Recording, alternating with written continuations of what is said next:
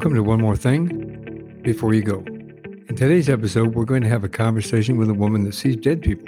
We're going to learn about recognizing messages from our guardian angels and or loved ones that have passed on, as well as the power of meditation. This is the first of a trilogy that starts on this subject and it runs through the next two episodes. So this will only take place this week and next week. Hope you enjoy. My guest today is an internationally known clairvoyant medium, Debbie Anderson. She was born in England and has experienced spirit communicating phenomenon from an early childhood, including those that have passed over to the other side. In her words, she sees dead people. But she also has a unique insight to what we perceive as angels and demons and how they incorporate into our lives. I'm excited about our conversation today. I think we're going to learn a lot we're going to open our eyes to the many possibilities that exist. And welcome to the show. Thank you, Michael. I'm really pleased to be here today. Well, we are pleased as well. I only touched a little bit on the many gifts and the knowledge, as well as the experience that you've got. Can you tell me a little bit more about you and your multitude? Thank you. I, I, love that because the the comment that I, I say to people is I see dead people, and it can open a conversation or it can close it down very very quickly. So I I, I look at the uh, responses from people. Basically, I'm a clairvoyant medium, and uh, what that means in terms of I see, I hear, I feel, I smell not me personally, but I can smell things, I can hear things, I can feel things. And when I get the um, the information through from guides, helpers, and those that have passed into spirit, uh, ancestors, if you like, uh, people that we've loved and uh, you know spent time with on in this incarnation, they um, can communicate with me in so many ways. And I always say to people, it's like getting a jigsaw puzzle out of the box and then realizing there's no photograph on the other side. So I have to piece it together based on maybe a metaphor or a symbol. Um, you know, I might get an image or I might smell something or I'll feel something. And then I have to package it all together. And the one thing I will say is spirit, when they communicate with me, uh, and I don't know if it's just me or everybody, uh, that they don't ever put a period at the end of a sentence so sometimes it can be explaining something and i'm i'm getting all these images and all this information and i'm starting to share it and then like oh i think we switched conversations here. Yeah. as chris says to me sometimes I, I never know we switched gears. You're talking about something completely different. So i think many of us can relate to that. So i sort of have to stop and back up a bit and then go forward with i think we've started a new conversation or i think we've gone in a different direction now. So yeah that's that's me. Um as I always say, warts and all. I'm a, a, mixed bag, and uh, you know, it, it, my my mum refers to me as one of them. She's one of those, and I'm never quite sure what one of those is. You know, so she's never well, quite embraced what I do, and yet I found out many years after my grandmother had passed a spirit that she actually would sit with people. And of course, we're going back to an age in the 60s, early 60s, where people would have tea in a teapot, not in a tea bag. And she would you know not always drain the the tea leaves out and she would have conversations with neighbors and so we would define that as tea leaf reading. So she was obviously gifted in that respect as well, although it wasn't something that she ever, you know, outwardly says, I'm a clairvoyant or, you know, I'm a psychic or things, because she'd have probably been burnt at the stake. Different world. Yes, it is. We're very, very uh, lucky. I, I feel very, very blessed being in our world uh, at the moment, and that uh, there is so much information available to us if we're open to receive it or when we're open to receive it, regardless of what it is. Well, I think that there is a larger spirituality type atmosphere starting to grow within the world. Yeah. I think people are starting to open their minds and their hearts and and starting to pay attention to what's going on this way. The negativity across the the world, actually, not just the United States, but in Canada, in the United Kingdom, and everything, it is kind of a um, a worldwide thing that everybody's feeling it, and I think mm-hmm. that that expands upon itself. Well, the same thing on the other side of it. I also see positive show. You know, we've had people, at least here in the U.S., um, when you see neighbors in neighborhoods and uh, business owners and people helping other people through this yeah. whole pandemic situation. They're cooking food, they're donating, Mhm. they're they're making sure everybody gets gets that's hungry gets to eat. They're you know packing groceries for people. There Mhm. are caring and more empathy and compassion is is kind of thing starting to show a little bit more. So I'm kind of thankful for that part of the Yes. spiritual awakening. Me too. And I think uh, in America they had the same as in Canada. I think it was on the 27th of May. They had this big drive for food, um, and I can't remember what it was called. But anyway, uh, the response was the response was overwhelming. Uh, they they broke records with the amount of food that refilled the food banks because you know there are many people that can't afford food or uh, are on lower income, so can't afford to um, you know give their families all the things that they want. The the one thing that I've sort of been trying to say to people, especially whenever you know we we sort of had this conversation before, with there are some people pro this and against that, but you know kindness kindness is something we all have within us. You know, we've just got to step back and stop. I always say to people, take the breath, take the breath first, and then think about this. You know, many many years ago, uh, before all this happened Uh, somebody said to me, "Oh, you're always sweetness and light. You've you, you've you've got a lovely life. Everything's so easy for you." And I I went, "Whoa, just step back a moment." Until you've, uh, I think it's till you've walked a mile in my moccasins is the saying. You can't determine or define what somebody's life is like. Somebody may be happy and smiling, and behind all that is absolute terror and chaos going on, but they choose not to be that way yeah, we just have to be a little bit kinder, you know. So maybe the person that isn't wearing the mask has a breathing problem.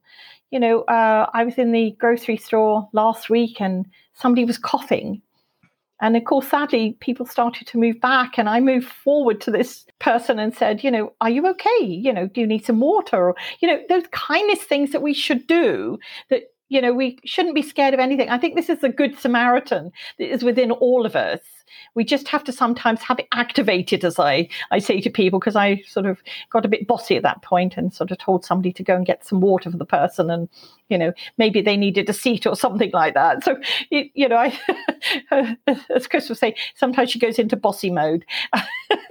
But I, I think this is where we have my wife does that. Yeah. Well i think we have to stop and remember that you know i you know, I was brought up in England, and um, one of the things, and I, am hopefully it, it, was a worldwide thing that in my growing up, we opened the door for strangers. We gave up the seat on public transport for somebody that was older or somebody that was pregnant or with young children. Uh, you help the old lady across the road, you know, those kind of things. You would go and, you know, um, sweep somebody's pathway down if there was snow on it without even being asked. It was just something that was done. It was a kind response. And, uh, you know, this is maybe giving us all that opportunity because we have got busy, we have got disconnected from community. And I talk about community, it can be family, it can be friends, it can be the neighborhood we live in and get back to that. You know, in the old days, when I watched some of the movies back in the uh, the cowboy days or those very early um, days when people they would have what was it barn raising, where everybody in the community would come over and help build a barn. And people would bring food, and then there would be a celebration and things like that. Maybe I'm just seeing the movies that made it all look so pretty and sweet, but you know that was something to me. I thought this is so beautiful that a whole community can go get together and help restore or build something. Well i think some of that's coming back.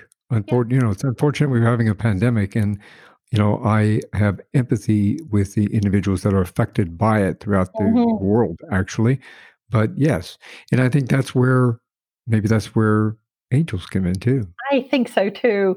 Uh, it's it's it's funny because when I, um, you know, think of angels. It's it's things that people do without expecting a reward or a recognition for. You know, uh, I call them silent angels. The people to just do something. They don't have an expectation, you know, to to be uh, honored or rewarded. They it, they just it happens behind the scenes, like somebody that uh, picks up the the garbage off of somebody's lawn or picked it up off the street. They they're not looking for recognition. They just want to make that community beautiful. And you know that's something we tend to forget. I I agree with that. I think that um, people need to open their eyes to the fact that they can be a human. And being human is being compassionate.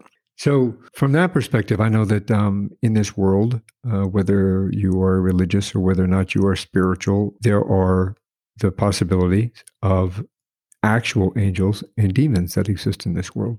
Yeah. Do you do you believe in that? Well, I, I do, you know, and I always say to people, whether they believe it or not, you know, if they believe there are angels and, and everything has a flip side. so if there are angels on one side of that coin, then there's, there's demons on the other. And dependent upon culture, our upbringing, programming, or belief system, his, and of course, history is refractive reflective, reflected angels as good coming down from the heavens, bearing glad tidings, you know, the glory be to God on high, choir of angels kind of thing. And what we forget is that this in the, the Bible, the other side, the demons, if if you like, were were termed as fallen angels. That was what uh, Lucifer in the Christian faith, I think it was in the Bible, determined him as a fallen angel because he rebelled against God. And so he was cast out of heaven. Hence the label demon. You know, this is, you know, the part that comes in. And of course, there's many other names Horned God, devil, Satan. You know, there are completely uh, infinite possibilities on that. Now, in regard to that, so earlier you had mentioned something about regardless of your spiritual or religious beliefs.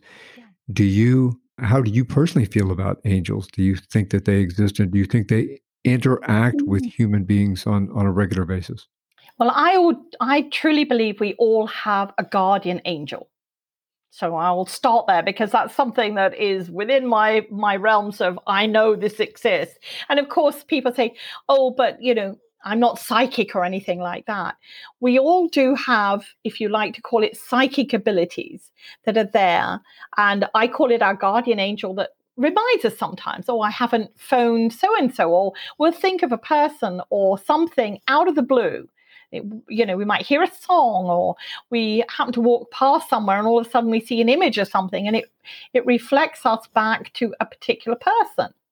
And I always call those like angel whispers. They're just trying to remind us, you know, check in on that person. And, you know, some people go, yeah, but it may mean that something really bad's happening. It may not. it may just mean check in on them. Maybe they haven't heard from you in a while and they would like to hear from you. Do you think that's an inner like an inner guardian angel? do you think that's an outward, um, I won't say physical manifestation, but theoretically physical manifestation, I guess, the, uh, theoretical? I believe, and my my my sort of process in what I believe is that we all have a guardian angel that looks after us, takes us away from something, whether that's an inner part of us or a manifestation in uh, the Bible that gives this, you know, infinite, glorious being or not. I believe that we have angels around us all the time. They send us messages, they send us gifts, they uh, are constantly communicating with us if we're open and ready to receive. And that is the big thing. Um, you know, I always say to people, you know, because they said, well, this never happens to me. I don't, I don't hear from, you know, an angel or something like that. I said, but, you know, you said you got a feather left on your your doorstep or all of a sudden you saw a, a bluebird flying in the sky. You happened to notice that at that moment. So I'll, I'll sort of explain a little bit so that it puts it into what I call human terms with people, with angels and messages that we get delivered. I was out for a walk and I was contemplating some things that I was not able to understand to do with what was going on at the moment. So in my humanness, I was there were lots of questions that were coming up and things like that. And I thought, okay, I'm going to go out for a walk. I'm going to sit for a while and meditate and things like that. Well, during that walk, I got given four gifts. The first gift was a tiny little feather, and the little barbs on it were all torn up, and but it was sitting there in the grass, like sort of waving itself at me, pick me up. So I picked it up and I straightened them out, and I um, it went back into a beautiful feather. And that to me was a reminder that we can be small and insignificant and we can be um, not perfect, but we all have that perfection within us. Continued on and then i happened to look up and i saw we have uh, cooper hawks where we live. This cooper hawk being um, chased by this very very small bird. And i thought wow there's this huge bird that could basically, with a flap of its wing, remove that tiny little bird out of the sky. And yet, this small bird is pushing and pushing and pushing. And it was obviously trying to take, uh, make the Cooper Hawk move away from its nest. But that reminded me that we can feel small and insignificant, but we do have power within us. And then my uh, third gift, I actually got a sea seagull feather. We have lots of seagulls around here. And again, so when we start to interpret the messages we get, it gives us the answers. So, yes, I felt that was heaven sent, angel sent, or whatever the definition, but we need to uh, be the decoder of those. You know, uh, sometimes it can be as simple as a particular song that reminds me of my dad or somebody that, you know, I grew up with and there, when we can follow through and actually pick up the phone and do that. So, whether that's an incarnation of this glorious outward being that just arrives at our doorstep or not, or whether it's something inside of us that jolts us to remind us I don't know. I love to think of them that they're guardian angels that, you know, I'm I'm never guided in the wrong direction. And I think that's especially at the moment people go, Well, where are all the angels? Well, they're there. Just take some time to sit and connect with them because they are there.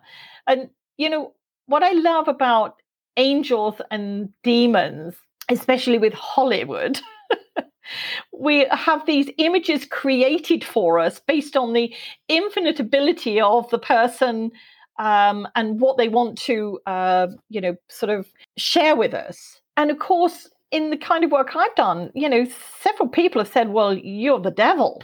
How can you know these things? What you do is evil.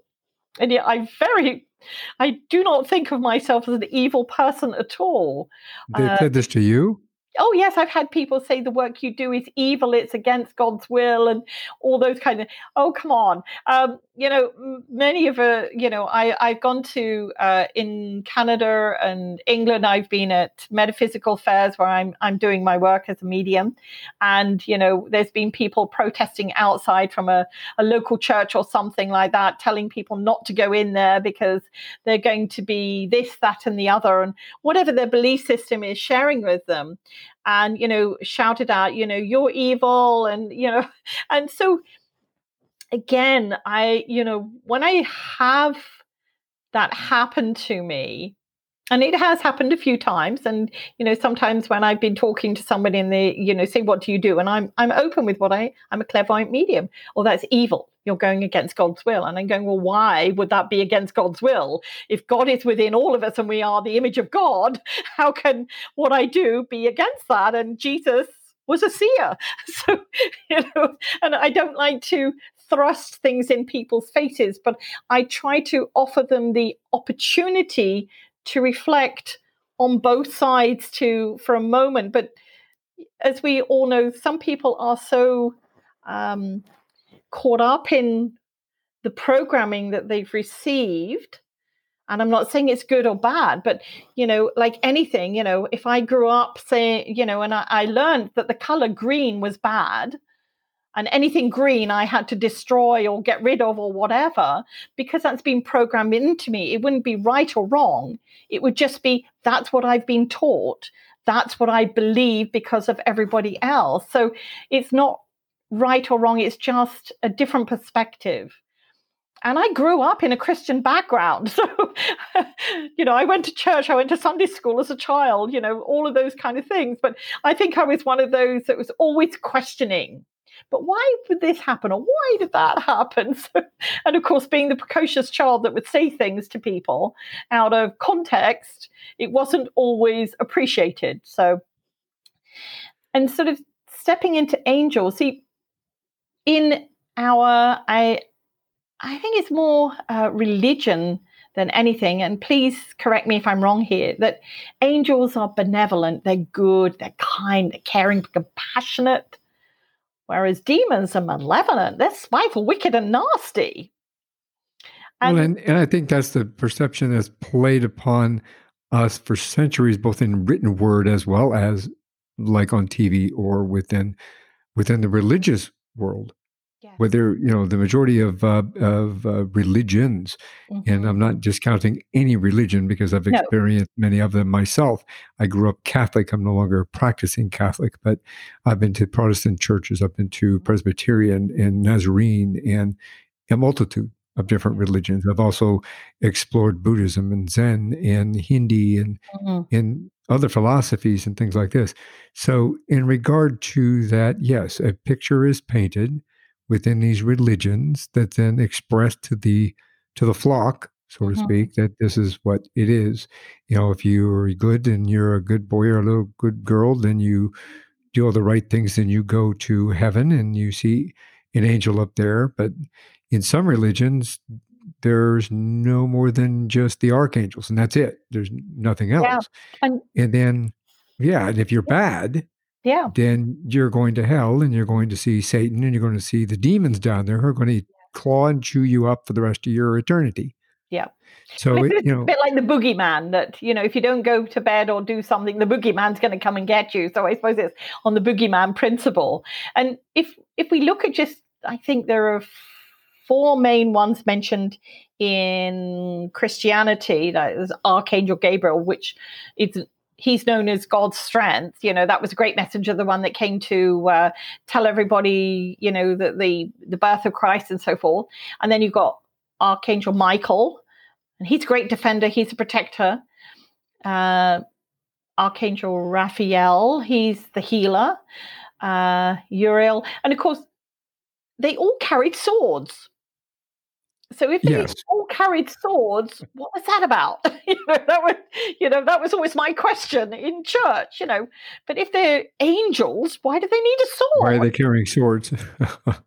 That's a very good question. But, but it, was one of those, it was one of the questions that I that came up, and of course it was like, don't ask silly questions, Charles, because I wanted to know, you know, I thought it was cool that they carried a sword. You know, like could we have a sword? You know, can we become angels and have swords? But I think the the the big thing that we all forget is that within each of us there is the good and there is the not so good. And depending upon you know, I can have bad days where I could really do some nasty stuff if I wanted to. Right. I, I stop you know, I can say a nasty word to somebody or something like that. And usually afterwards, I'm like, oh, I shouldn't have said that or I should have dealt with that differently. I'm human. I always say to people, you know, I am totally human. I'm here in a spiritual way, but, you know, there are some things that get me to the, the wanting to use the, if, you know, ethereal F word or whatever that we do, because that's a human part of us. But we have within us that good and the bad. Um, and you know, uh, I I love there was a I think it was a Indian uh, proverb or parable that basically was you know the grandfather talking to his young grandson and talking about the two wolves that reside within us you know there's the good one and there's the evil one. And uh, the grandson in the end sort of saying so which one wins? And i love it because it's the one we feed the most. And we have that option every single day to be good or not good. Well, exactly. I think that um, within ourselves, we can, and that may be where the, um, you know, like in the old cartoons where you used to see the devil on one shoulder and the mm-hmm. angel on the other angel shoulder, the and other. the angel trying to tell you to do the right thing, and the devil's going, no, no, no, no, do this oh. kind of situation. But we all have a choice, and and you have a choice to do the right thing or do the wrong thing, and yeah. obviously, you know, you don't have to be you don't have to be educated. You don't have to have a doctorate or master's degree or bachelor's degree. You don't even have to have a high school diploma to understand what is the right thing to do. Yes. What's the moral thing to do? What's the yes. ethical thing to do? Yes. So, from that perspective, I agree with you. We all have that within ourselves. And I think that way, from then, from that perspective, we we all kind of have a little bit of angel and demon in, Oh, within ourselves, if that's what you mean. Yeah. And I think sometimes we need to have that little bit of demon within us. You know, sometimes there's a need for it that we need to have, if you like, the tenacity to stand up to somebody. You know, I my my son, bless him, when he was growing up, he had um, special needs, and so he was at a, a what was deemed as a special needs school. But his were more that he had dyslexia; he couldn't quite fathom some of the, you know, the alphabet and stuff like that. But there were some mean kids, even in those situations. And my son would constantly, well, not constantly, be in trouble. And I would get a call from the school saying, you better come down because your son has been in a fight or something like that. And he was always what I call the defender. So if you see that as being the demon because he stood up to a bully and punched the bully on the nose, that badness coming out within him, as I said, you know, I would listen to the school and we would go through the whole thing and then he would come outside and I said, You did the right thing. I know that because your heart was in the right place. You were, and he would, you know, say, Well, it was because they, this person was pushing this person around or whatever, or bullying in some form or another. And I'd say, Yeah. And he said, But some people you can't just speak to. He said, They don't care they'll just keep pushing. And he said it was either me or the other kid that was going to pull the first punch. And he said, You always told me if you're going to do something, do it well. so maybe that is sometimes that we need that in there, that we stand up against something or stand up to the bully. You know, we've got the David and Goliath situation in the Bible. Now, I don't think he was classed as evil because of what he did. He downed the the the great one, if you like, the the powerful being. And I I think this is where we need to. I always say to people, it's all about perspective as well. I agree with that. Yeah. Do you do you think that these gifts that you had seen on your walk, for example, the messages that you had received, um, do you think that's the only way that um, an angel can speak to us is through these kind of messages? Uh, they can. Uh, they can contact us in dream state. A lot of um, messages we get, and I always say to people, this is where we have to be our decoder. Because, uh, you know, especially uh, for me, every night I go to bed in and say my prayers in gratitude. I'm always thankful for all the things that have happened during the day. I, you know, thankful even if the guy that cut me off didn't quite hit my car or, you know, the person that took the last packet of toilet paper off the shelf, maybe they needed it better than I can and I can utilize something else. So I'm thankful for everything. And that's at the point when we're saying our prayers, if you like, our our thanks, that we communicate that we need help with something it may be healing for somebody, or it may be, can you help me with this particular situation that's going on in my family at the moment, or with a friend, or this, or whatever. So, spirit, I always say, in the broadest sense of the word, which combines all our angels, our helpers, our guides, and our ancestors within that, they try to help us because they want to. They're there in pure love. There is no agenda. There is no um, time essence or anything like that. So they'll try and do the best they can for us. And then within our, uh, sometimes we have a dream, or the next day we wake up and we happen to see something or hear something. That's a way that they'll communicate.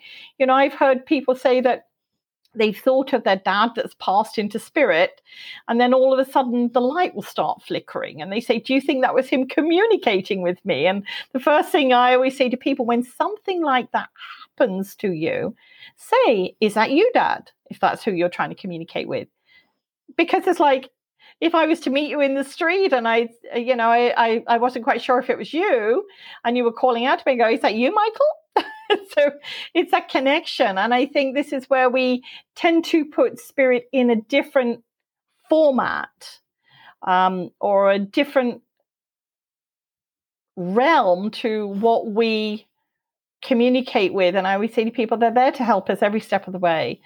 And, you know, we just need to ask for help. That's why prayers were um, given to us to ha- say our prayers at night. Well, that's that you brought up a few minutes ago when you were talking about ancestors and the other side. Tell me a little bit about the other side and how how that plays into our yeah existence. Well, I have to. I do have to say that um, the other side, heaven, the spiritual realms, or whatever you call it, yes, there are good and bad, just like there are good and bad here. And so when somebody dies, they don't become an automatic angelic being. They they go through a process, and you know, in uh, Christianity, when I was growing up, it was you know um, we sit at the feet of God, and we um, com, uh, confess our sins, and then everything is cleared. Well, I believe it uh, as that we sit and we sit and look at a reflection of ourselves because if we're all made in the image of God, that's who's going to be looking at us. So uh, it's deemed in the Bible as something different that we sit there and we go through our life. We uh, review it, if you like. Uh, some of the great things we did, some of the not so great things we did.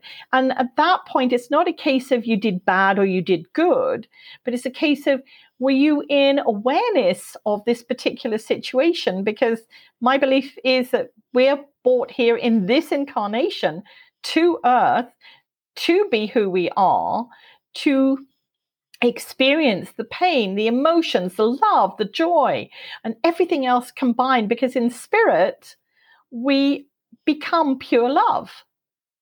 We don't have an agenda. We don't have um, uh, things that we have to achieve. We're just there as a collective in love. That's why when um, uh, religions depict the Bible, there's this glorious garden there, there's this beautiful streams and everything. That is the peace, the joy.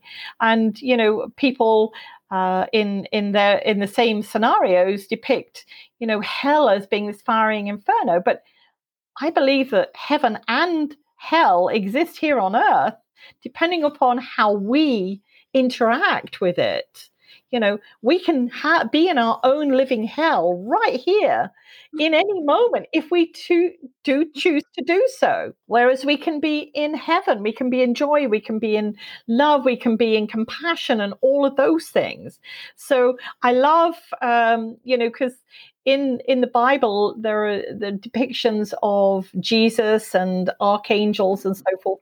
Always have this beautiful halo around their head. Well, if you look in and you you've uh, you've uh, researched and followed different religions as well, that in um, in Buddhism, that when they talk about the um, auric field that goes around us, that is the same. This beautiful light that comes around our body.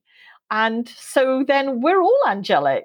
We just have to remember that from time to time. I'm not saying this is the written word and this is the only way, but this is the way I believe it. In your experiences, do you think that the possibility or uh, has presented itself where we as humans, when we pass on in this life, that do you feel that we, each time we pass, that we have, that we're, we come back in that we're learning. And each time we have to come back and learn, that it takes us at a higher level to that to that ultimate understanding or ultimate, you know, relaxation, the ultimate heaven, the ultimate place for peace and love? Or do you think that once we pass on, then that's it? Well, I do believe that we reincarnate, and just to be in awareness. Uh, again, this is my my feeling on it that uh, it's a bit like tuning in, you know, um, when we are in spirit, it's like tuning into a radio station. Which one am I going to tune into today? And maybe that's the life I want to do. So there's no higher or lower levels, it's just the experience. So whether I came back this time to be a clairvoyant medium, and then next time maybe i'm going to i don't know be a prostitute or something like that. I'm i'm, I'm giving an extreme here and i'm not saying one is better than or less than. They're just experiences. Maybe that on my list of things that i still want to feel to experience to embrace during a lifetime is you know i want to be rich. I want to be uh, born in Ghana. I want to, you know, so there's all these different, what is it, little check boxes as I, I, I like to see it, that, you know, there are different options available to me. Now, did I understand love this time around? Maybe not. Maybe I've got to come back and do it again. You know, did I understand compassion? did I understand the difference between this or that? You know, I, I feel it's like an infinite uh, roulette wheel that gives us many different opportunities to decide on what we want to experience. And they're not better than or less than. I, you know, people talk about us reaching this uh, level of achievement and uh, the, coming back time after time. I think that is what we we achieve within our lifetime you know, uh, people talk about ascending to uh, certain levels and therefore you're higher than somebody else. And I always say, no, I'm just tuned into a different radio station. That's it. I'm just tuned into what is working for me in this incarnation, in this lifetime. And that is it, you know, because so hopefully that doesn't confuse anybody. It just gives you a broader way of looking at this because I think some people assume it's a higher level or a lower level, and it's not. It's just a vibration, a different frequency, if you like. So, do you think our consciousness and our soul intermix are, are as one in are the infinite? Yes. In the perspective of our our soul is always who we are now in one incarnation I was a man. In another, I was a woman. Another, you know, so there's different perspectives, but that uh, consciousness that is me travels with me because that I always say is a bit like having a toolbox. That toolbox has all these different experiences that I can pull on. You know, there are there's situations that have happened in this lifetime with me.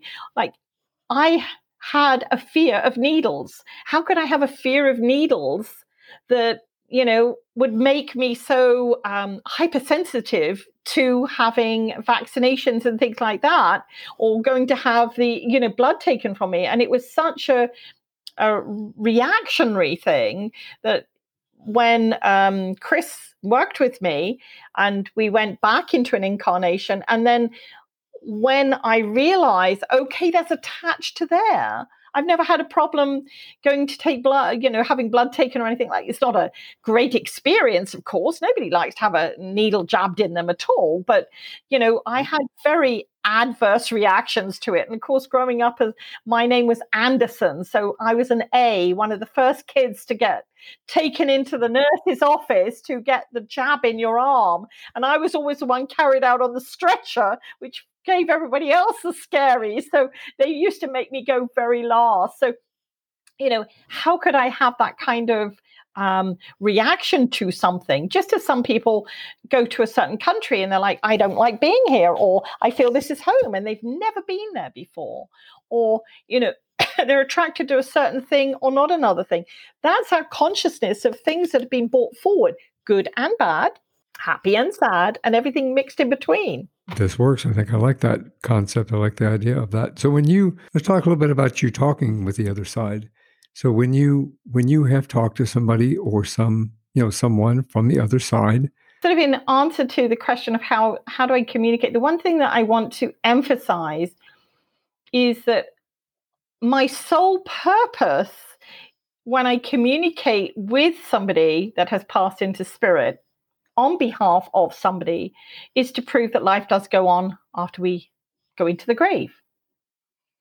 And usually a lot of people when they come to me they're wanting closure you know a bit like we send somebody across the the other side of the world on a plane and we know there's nobody there to meet them or like is there going to be somebody there to meet them? This is a new place. They've never been there before. I hope they get to where their destination is safely and that is all a lot of people want to know did I do right? Was that the right thing? Were they the right flowers? You know, I'm sorry I wasn't, you know, a lot of people say, I'm sorry I wasn't there for you at the end. Like, you know, some people uh, don't get to say goodbye. And they're all the things that is the humanness part of us that we want to have closure. Yeah, and of course, can, I, people I've had people say, you know, where did mum hide the will and things like that. I have Where, where's the money? Show me the money. I did actually help somebody uh, with that many years ago because they had said that there was um, divide in the actual family, and the person that came to me said, I know that there was a second, there was another will because mum talked about it. And so I was able to guide them. And they said that they did find what it was, but it still didn't give them what they needed because it was only like a handwritten letter. So it wasn't um proper. you know a change yeah i always say to people make sure you got your will very well defined and done regardless of how old you are you know don't assume you're going to die when you're 80 or 90 or 200 you you know when uh what i always say to people when the, the bullet that has my name on it arrives at my doorstep i want to make sure i'm prepared for everything that i can so you know uh that's the important thing so but yes there are some funny experiences that i've had, which I, I love. That's all part of this whole game. As I, I call it a game because, you know, it's what I do. And, you know, I'm not um, dismissing what I do because I feel very, very blessed. But it is like a game because I have no idea. You know, people say to me, it's not like a job that you go into and I'm going to uh, do this today and that today. When somebody comes to me for a reading or that kind of thing, I have no idea how that's going to transpire. I just do my part beforehand, like my preparation. And then uh, I turn up and I'm present in that intention of uh, trying to get the best information I can for that person. When's the first time that um, Spirit spoke to you? Well, it wasn't a very great experience, I have to say. I was four years of age. Uh, my parents were going through a divorce, and I was born in 1957. And at the age of four, my twin brothers and I and my mom all went to live with my grandparents. And my grandparents uh, were not the kind of people that were used to having small, noisy children around. And of course, we went to bed six or seven o'clock at night, and then that was it, darkened room. And I was actually sharing a bedroom with my mom. And this one particular night, the the room lit up and I assumed it was my mum coming into bed, you know, and the light was on and I sort of sat up in bed and I could see these little ethereal beings, light beings sitting on the end of the bed. And of course the first thing I thought was, Mom, you know, I didn't know what they were. So, you know, mum came up and said, Oh, you're having a nightmare, go back to sleep. They tried that a couple of times. And then after that, it became uh, a communication of what I deemed as my imaginary friend. I would be sitting there with my dolls and having tea and talking to um, my dolls or whatever, assuming that it was okay, it was a natural thing. So the communications at the beginning were more of, you know, uh, now with what I know since then is that it was somebody just there to say, "Hey, is it going to be okay, kid?" You know, so you're here with grandparents and it's all different and all the rest of it, but it's going to turn out. It's okay. We're just here to reassure you and to obviously open that little portal for me. And you know, I would say precocious things or question things at church and, you know, like, why they all got swords and things like that? And you know, it's like, just, they have swords, you know, just get on with it. You know, why does that one have a halo like this on that one, you know? So I would be there constantly questioning because I wanted to know. I wasn't trying to, um, you know, go against everything until I got older, and then I really questioned. So, uh, you know, that was my first experience, and as I say, wasn't the best uh, when I was in my teenage years, uh, you know, people were used to me playing with tarot cards and things like that. I had a tarot deck and I would do readings for people and see things. But I was on a bus coming home from school one day on the double top of the level of the du- double decker bus, and I sort of stood up and shouted, Look, look, there's Jesus down there. Now, come on, be serious here. Like, if you were on a bus and somebody jumped up and did that, what are you going to do? You're going to back away. It's a natural thing that people do.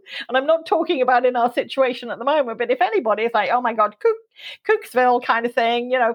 And of course, I sat down feeling very embarrassed and sort of like, did nobody else see it? And I think for me, that was my first realization that nobody saw what I saw which ended up me being taken to a psychiatrist in the UK uh, in in the 60s, and they were never good experiences. And you know, uh, you would end up in a nice little white coat, hugging yourself in a padded room. So uh, I was quickly told by Spirit, you know, just tell them you made it all up, because otherwise I would be classed as psychotic, which maybe I am.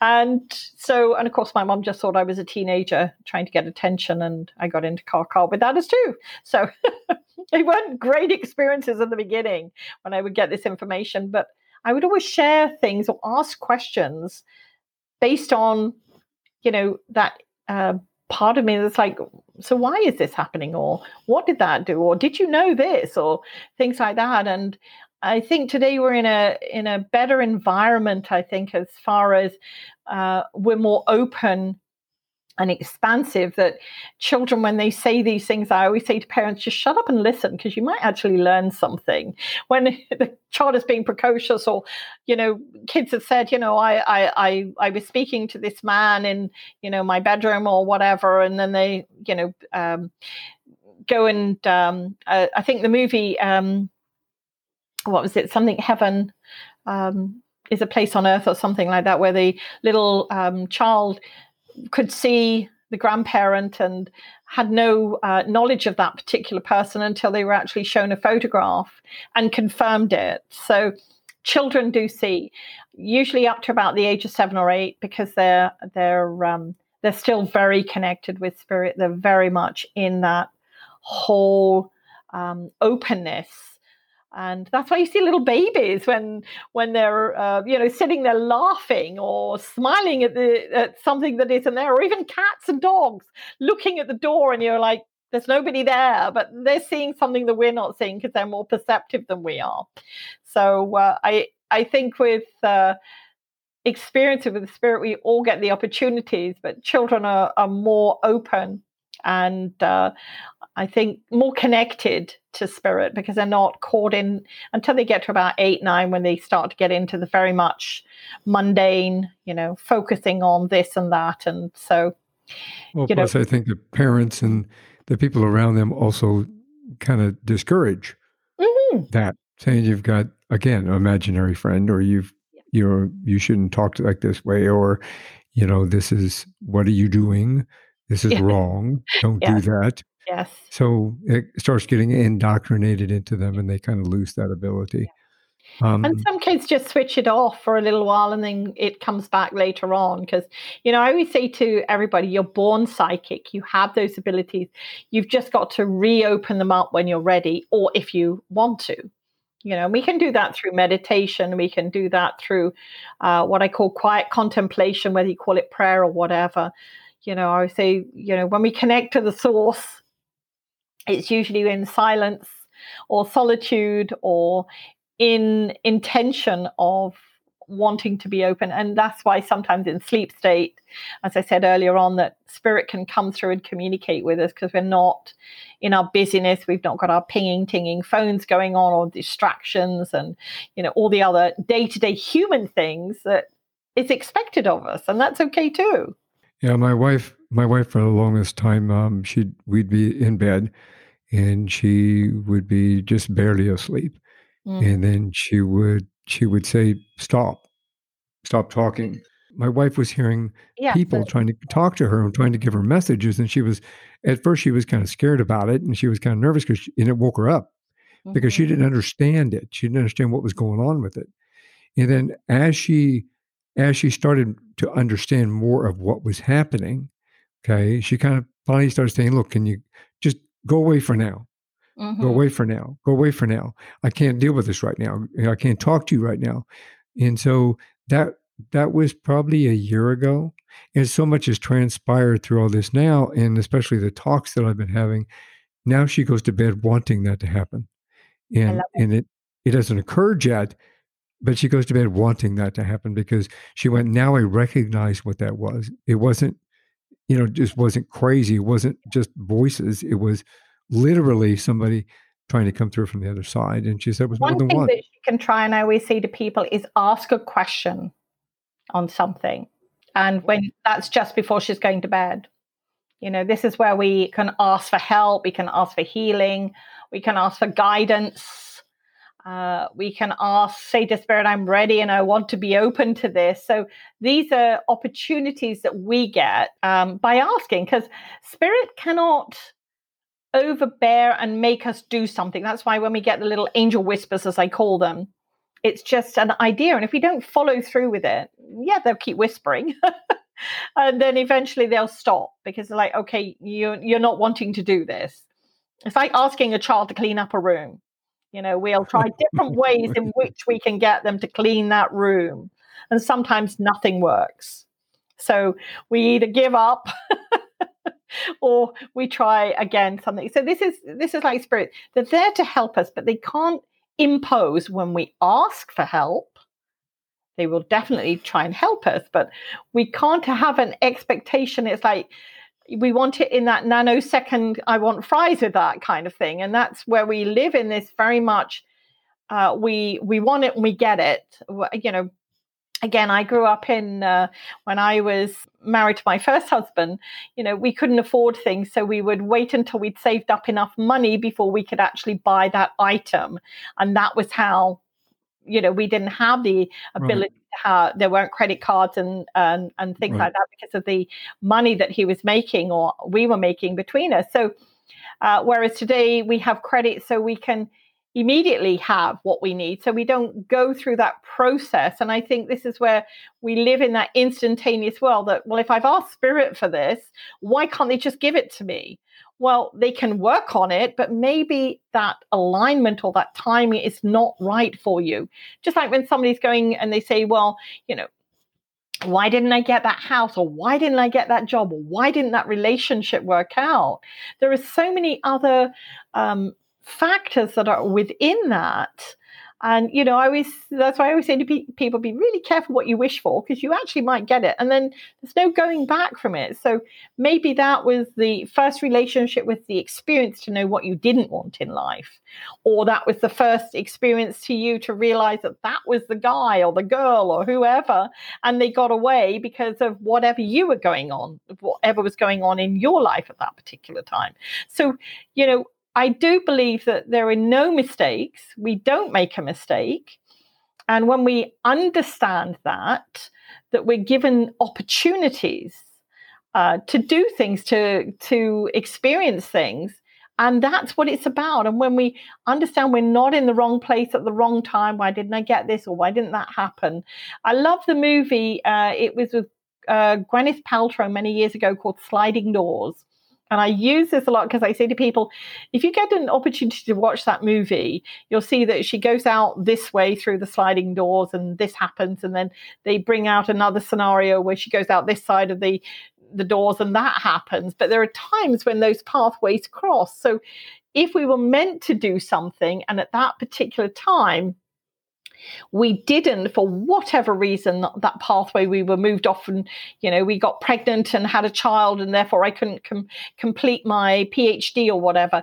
If that's meant to happen that pathway will open up again for us later on when we're ready for it. So there's never a mistake. There's never a, a wrong turn. We just you know uh, we're in you know i always to people be in that particular moment experiencing what it is and if it's something you didn't enjoy then okay you've made a you've made a conscious decision. I'm i didn't enjoy that. I'm not going to do it again. Like you know i've been on a ride at um, you know one of the uh, the uh, disney ones and you know there were certain rides that was i'm never going to go on them again and others i could go on it again and again and again. So we make that conscious decision. And i think that's where we need to be in awareness of there are no mistakes there are just opportunities well, in in regard to that opportunity, tell me a little bit about what you have to offer people. Well, there's quite a multitude. I always say to people, uh, if you go to my website, which is the easiest platform to go to, um, that's vibrational-energy.com you can sign up for my free newsletter and there's a downloadable meditation. You can listen to my weekly readings.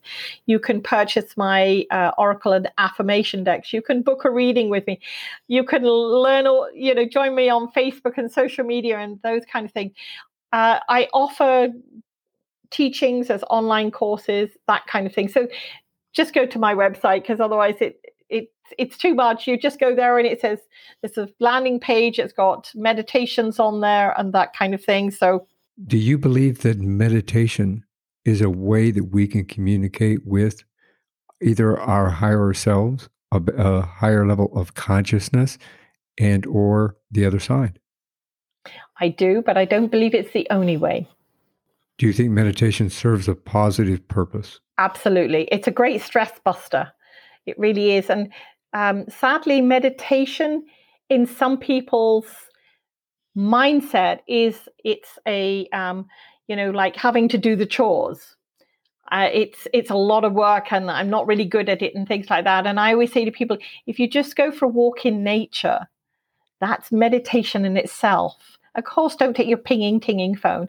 If you lay on the grass and look up at the sky, whether it be nightfall or daytime, you've got the stars or you've got the clouds.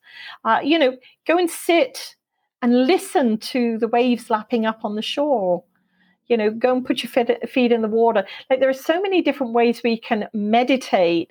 We just see them as we have to sit for 20 minutes in a, a, particular pose or position and that's the only way. Yes if you want to listen to a meditation i always say to people start off if you're going to do something like that don't set yourself up to fail.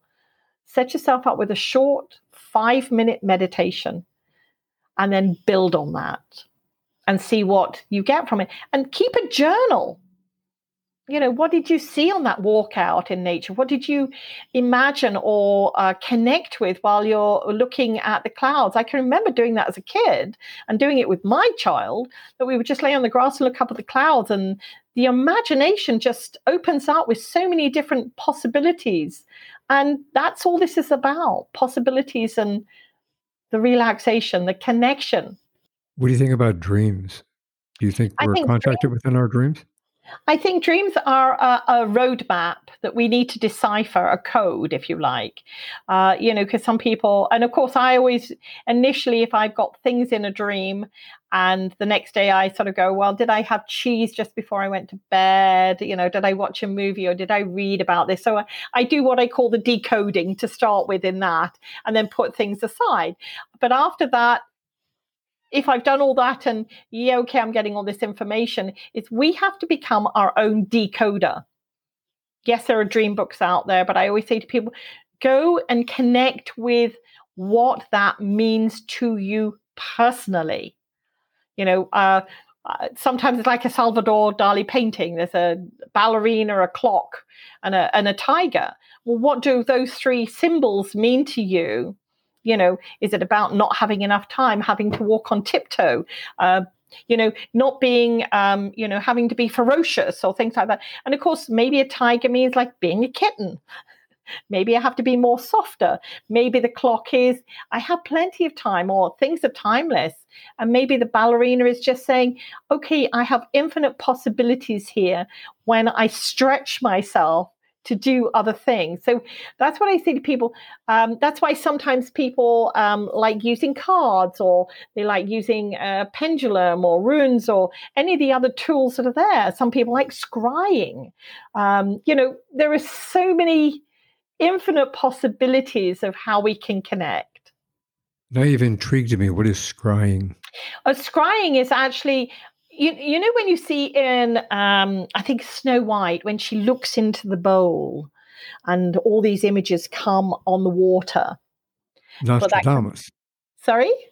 Nostradamus did that. Yes, you can use um, a painted glass. You can uh, use a glass crystal. All it is is just allowing to defocus a bit like when you know those uh, very popular at one time where the dots all the thousands of dots on a piece of paper which just look like dots and then when you allowed your eyes to focus and defocus you could see an image inside of it. Well that's what scry- basically that's what scrying is.